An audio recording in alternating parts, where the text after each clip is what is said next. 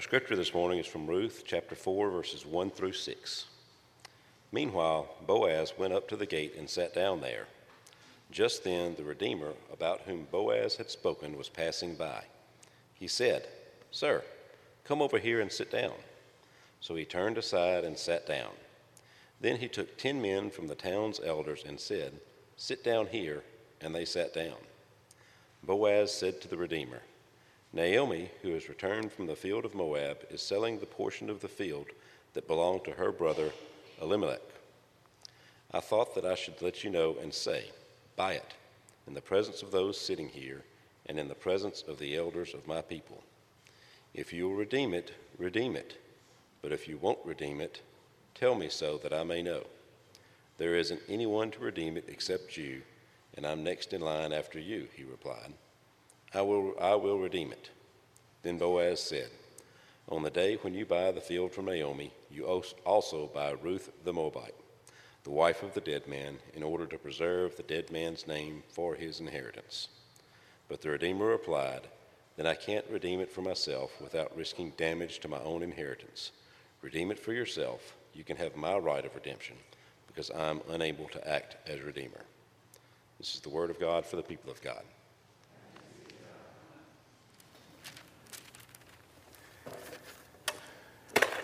Uh oh. This happened at uh, OU the other day, and it, it got on social media. Uh, Eddie Rester's associate pastor did the same thing, but I'm all right. Nobody got that, did they? Good. All right. I need to cover my notes because Lindsay stole some of my notes for her deal, but uh, oh man, it's been so much fun to to walk with Ruth uh, and Naomi, Boaz. Maybe fun's not the word. It's been a tough trek uh, as they've gone through a lot, but it's been interesting. And I hope that you've, these last couple of weeks, and I hope today you find some parallels in, in your life and our life together, and maybe what God uh, was up to back then is still up to something uh, in our lives. Let, let's pray. Lord God, thank you for this beautiful story, 3,000 years old, but we see it as a mirror. We see ourselves in it we also see it as a window. We see a window into your kingdom. God, open us our eyes and most of all, open our hearts that we might let what we learn in. In your name we pray. Amen. So, to catch everybody up, almost did it again. To catch everybody up, scene one Naomi Uh, Naomi and her husband Elimelech and their two kids, their sons, are experiencing famine in the land. There is, there's no barley, there's no wheat, and they have to go. So they become refugees in a faraway country, Moab. And they go about 50 or 60 miles in what is now modern day Jordan from their hometown of Bethlehem. And tragedy strikes. It is nothing but pain and emptiness and bereavement as Naomi, uh, uh, early on, she sees her sons marry some wonderful women, so that's good. But then she loses both her sons, she loses her husband. And to make matters worse, Moab experiences emptiness and famine. And so they come back. They come back, but I say they. Naomi comes back and she tells her two daughter in laws, You need to stay right here in Moab. Find yourself a good husband and let me go because we're, you're not going to survive as uh, you know, foreign people uh, in my homeland. Why don't you go? And, and they both insisted that they stay. She says, No, I'm, I'm not going to find you a husband, which in that day was almost like a death sentence for a woman, you see. You're not going to survive if you go with me. I, I can't bear you more sons to marry. It's not going to happen. So stay. Orpah decides to stay. But it says that Ruth clings to her and she says the most beautiful, one of the most beautiful statements in, in all of the Bible Your people will be my people. Your God will be my God. I will go with you. I will live with you. I will walk with you. I will be with you until I die. And so, this amazing love, this chesed that Ruth shows her mother in law Uh, chesed meaning loving kindness. It's, it's an attribute. It's attribute, basically, attribute number one that we believe God to be. God is love. Whatever we believe God to be, that is the center, foundational thing. And right there in the middle of the Old Testament, Ruth shows her mother in law godly love. I'm going with you, Naomi. And so they go back. But you remember Naomi, they go back to the gate, they come in, and it's been about 10 years. Naomi's friends say, Welcome back, Naomi. It's great to see you. And there's Ruth right with her. And Naomi says, I'm bitter. I'm empty. It's, it's, I, I quit. I quit. I've got nothing, which I always wonder, man, that must have hurt Ruth's feelings a little bit. Here's Ruth, you know, but uh, anyway, she still sticks with her through thick and thin, even when Naomi turned bitter. Last week, we had a key word. First week with Susan was chesed. This last week was chayil, H A Y I L, which means integrity, which, which always happens when God's people begin to see God at work and begin to join God in holy work, holiness of light, life, loving other people. And so we get a little turnaround this past week because all of a sudden, Naomi begins to notice Ruth again. Not, I have nothing, I'm bitter, but she starts to see what is playing in her favor. There was a military, uh, uh, military general who once said, There are three keys to battle, and I think it's, it's three keys in peacetime as well, and I love it. He said, Number one, three strikes and you're not out. Rule number two, there's always something you can turn in your favor no matter how bad things get. Rule number three there's always something you can do to turn in your favor no matter how bad things get. And so, Naomi sends Ruth to the field, and it just so happened God is not right there out front, God is sort of behind the scenes, in between the lines. Uh, it just so happens that Ruth begins to glean in a field owned by Big Boaz. Boaz, a good businessman, he knows his employers. He has chayil, it says. He has integrity. And he says, Who is that Moabite woman? And they, uh, or who is that woman? Oh, she's that Moabite woman with Naomi who came back from, with Naomi. And he begins to notice her. He begins to leave stuff for her. He begins to protect her. And he begins to show signs of chayil toward this foreign woman. He doesn't just obey the law of the land by letting poor people and orphans and widows glean from the field. He does one more thing. He notices and sees people, and she is seen. They talk to each other. So, barley and wheat in the fields for uh, it, uh, harvesting bar, barley takes about three, three and a half weeks. And then wheat is right on the heels of that, and the bounty is coming in. And for seven weeks, for seven weeks, Ruth goes home uh, and to Naomi, and Naomi goes, "How's it go? How's it going? Did you say anything to Boaz? Did he say anything to you?" And uh, right, she's trying to find her man, right, Lindsay? And, uh, and so, you know, Boaz is next of kin. She starts thinking about that. See, she, as soon as she stops sort of feeling sorry for herself, which she really kind of deserved to, to tell you the truth, I would too.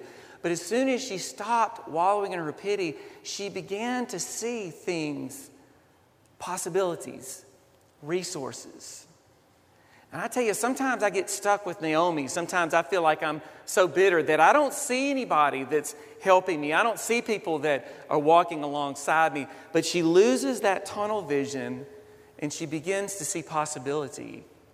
But doggone it, you know, no roses, no chocolates, no nice emails from Boaz, nothing on Facebook. He's not liking it. So, like, she's really got to think hey, I've got to figure uh, something out. So, so she says, My daughter, I need to seek some security for you. We need to take it in our own hands, babe. That's what she's saying. We're going to do something. So, here's what I want you to do. Um, she outlines a plot to encourage um, this Boaz. So she urges Ruth to put on her best gown, maybe a little accessorize with some pearls, uh, a little Chanel number five. Because what she knows is this she knows that all the guys are sleeping in the threshing floor. It's on the top of the hill. By the way, Pam would love this, but by the way, we're going to get to see that threshing floor in Israel, and there are two more spots for the Israel trip. See Pam. Okay, end of commercial. Um, so they're there, they're protecting this because this wheat and this barley, y'all, this is life and death for the community. So all the men, all the men are guarding this, this, uh, these heaps of uh, wheat and barley. She says, You go and you do exactly what I tell you to do. Well, she says, You go in there and, and you look real nice. Wait until he's had his big Thanksgiving meal, had plenty of turkey. And um, when he gets real sleepy and you, you, get a chance, I want you to go and um, I want you to uncover his feet and I want you to lay next to him. Now, Hebrew, like readers, people who know Hebrew would go, Whoa, that's a little racy. Because feet might mean something else in some parts of the Old Testament. So it's like, whoa, what's happening here?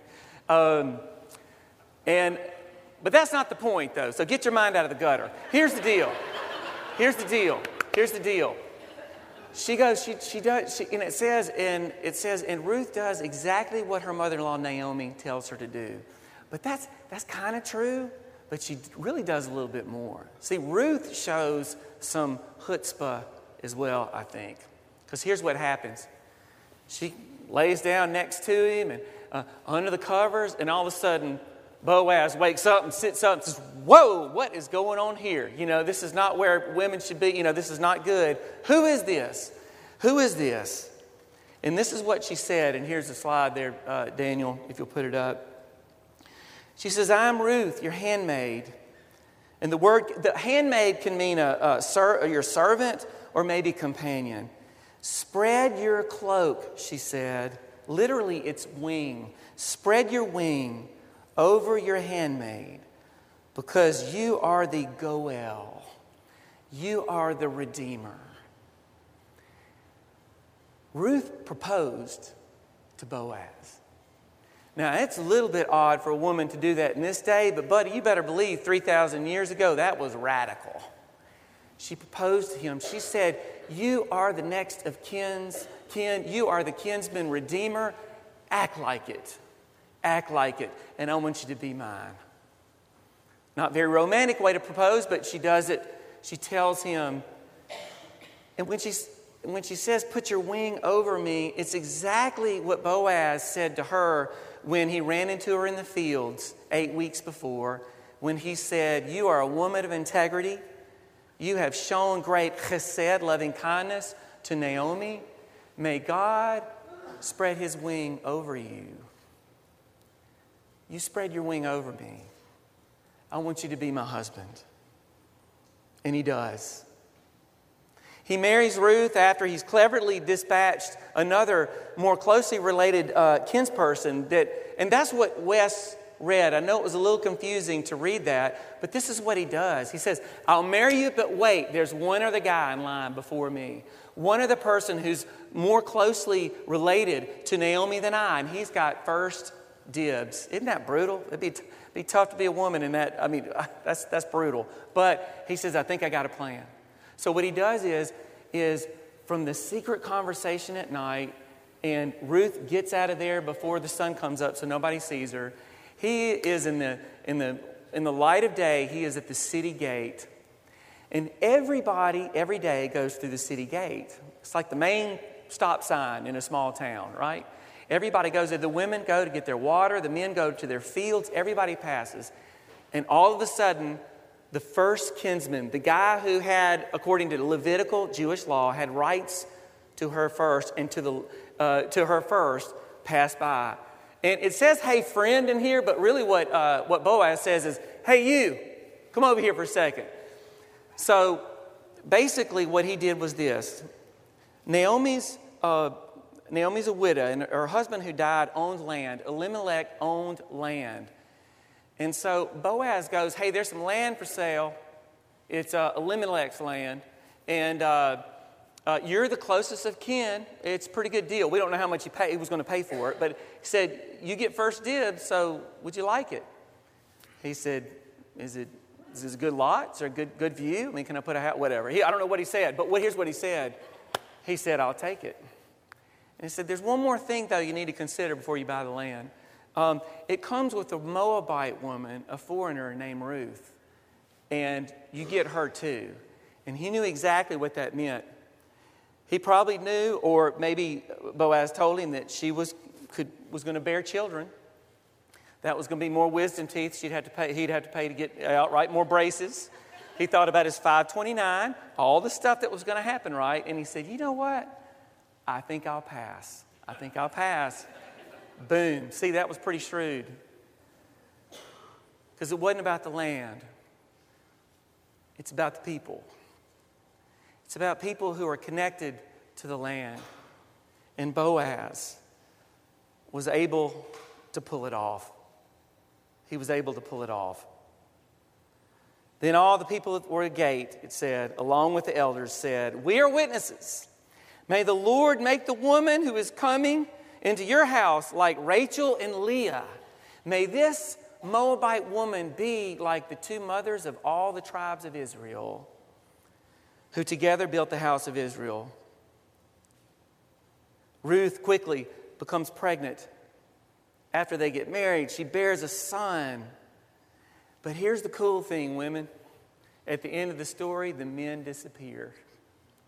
The voices of the women stay strong. These bodacious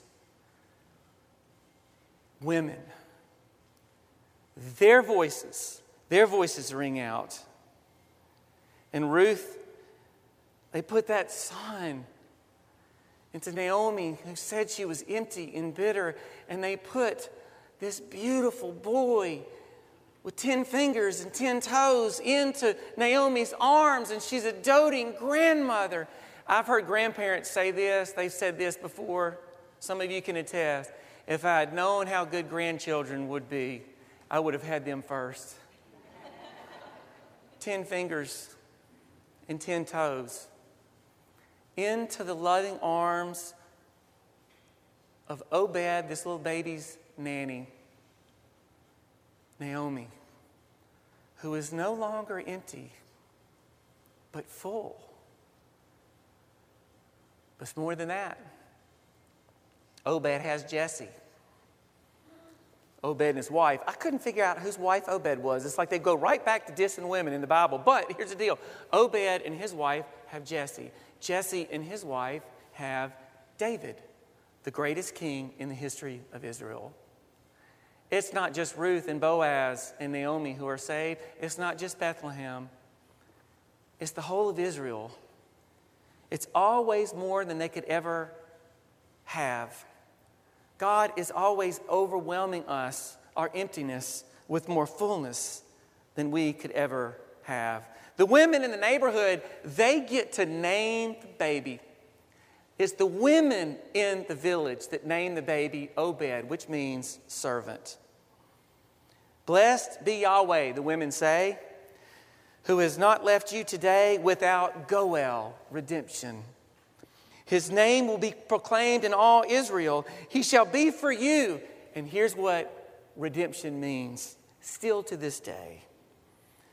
He shall be for you a returner of life, a nourisher in your old age. Surely your daughter in law, who loves you, has been born him she who is better for you than seven sons. Seven is the number of completion, meaning all the sons in the world. Finally, at the end of Ruth, at the end of this story, Ruth is no longer that Moabite woman. She's Ruth. She's part of the family. She has been redeemed and she has experienced redemption the resplendent Ruth. She is amazing. What's awesome about this as well is that it, when it says a nourisher in your old age, surely your daughter in law who loves you has, become, has borne him. Surely the one who loves you. That's the only time the word love, I'm not talking about chesed, but another form, as a verb is there. Surely she has loved you. And surely love has driven the entire thread of this redemption and love going together. It is that devoted love that molds and drives the universe of God. Three strikes and you're not out. There's always something you can turn in your life to bring it back into your favor. This incredible story has more layers than a yellow onion. So let's just review. It's a story of loving kindness, chesed, loving kindness that surprisingly flows through imperfect people who are living imperfect lives, chesed, flowing. It's a story of chayil, integrity, a story where God works through over the top, well, the God works through the over the top integrity of others to bring about change. Where can you and I go over the top in our love, in our chesed, in our integrity for others? Surely that creates space for amazing things to happen. But it's not just that, it's a redemption story, Goel, where God, who is seldom mentioned, is threading his grace through every circumstance. Restoration wings, a journey from bitterness to joy. It's a story about empowerment. These women, especially a foreign woman, a refugee, has the least amount of power, legal or otherwise, in this land, and she becomes the voice and the body of God to others. Most importantly, I think it's a story about love, just good old fashioned love. The kind of love that creates a way where there is no way, laughter out of deep sadness, that can flip the darkness at midnight at the threshing floor to the public announcement and the bright day at the gate. It can be all of the above and more. Boaz and Ruth, Ruth raise Obed. Obed raises Jesse. Jesse raises David and on and on and on and on and on and on until in the book of Matthew and Luke, you can find in Jesus Christ's genealogy a Moabite woman who was an outsider, who became an insider, named Ruth. That's the stuff that Jesus is made of. If your mind is racing to the stories that we're about to tell during the Christmas season, then you are on the right track, friends. A few hundred years later, in the dark of night, a woman of very low stature, a very poor woman, least likely to succeed, she will say yes to a scheming angel of God.